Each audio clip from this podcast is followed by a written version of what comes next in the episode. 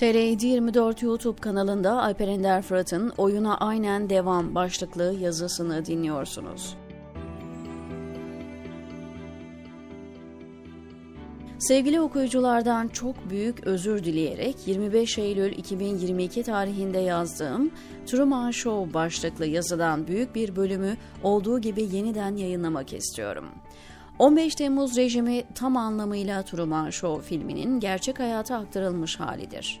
Bu süreci ve yaşadıklarımızı daha iyi idrak etmek için bir kere daha izlemeyi öneriyorum. Bu rejimle yaşadıklarımız öyle bir kurgu ki iktidarı, muhalefeti, medyası, siyasetçisi, hukukçusu, gazetecisi, yazarı, köprü üstü görevlileri, camisi, müezzini, salası, korku iklimi yayıcılarıyla tepeden tırnağa bir film senaryosunun gerçekleştirildiği Plato'dan başka bir şey değil.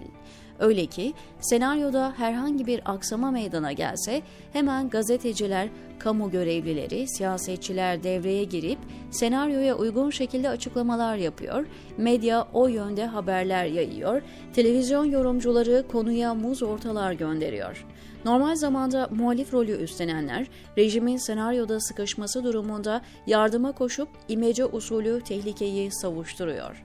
Mesela 15 Temmuz'da işkence olmadığı, hukuk dışına çıkılmadığı, her şeyin kanunlar çerçevesinde olduğunu Batı dünyasına kimler anlattı? Tabii ki senaryoda muhalefet görevi verilmiş CHP milletvekilleri.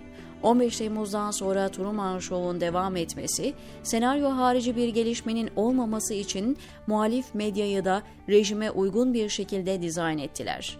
Cumhuriyet gazetesinin önceki yönetiminin Sudan sebeplerle tutukladıklarını, gazetenin AKP'yi rahatsız etmeyecek muhalefet için söz verenlere teslim edildiğini hatırlayınız.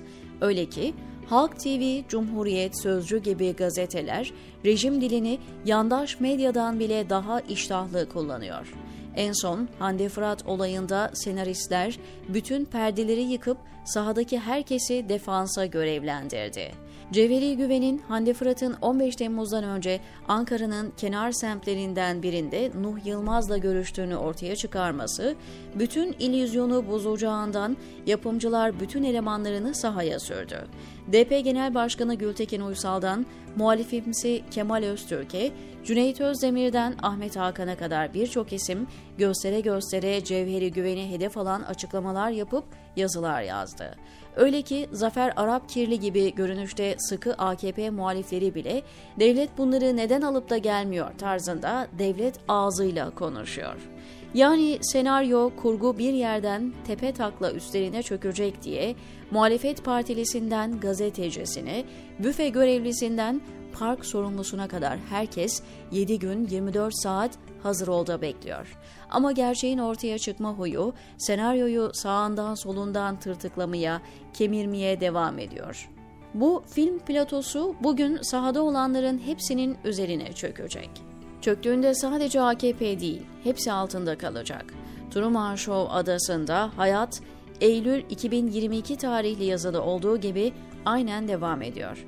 Bu adadaki düzeni tehdit eden seçimlerin iktidar ve muhalefet partilerin el birliğiyle bir kere daha bertaraf edilmesinden sonra bütün Truman ve Trumanların esareti aynıyla devam ediyor.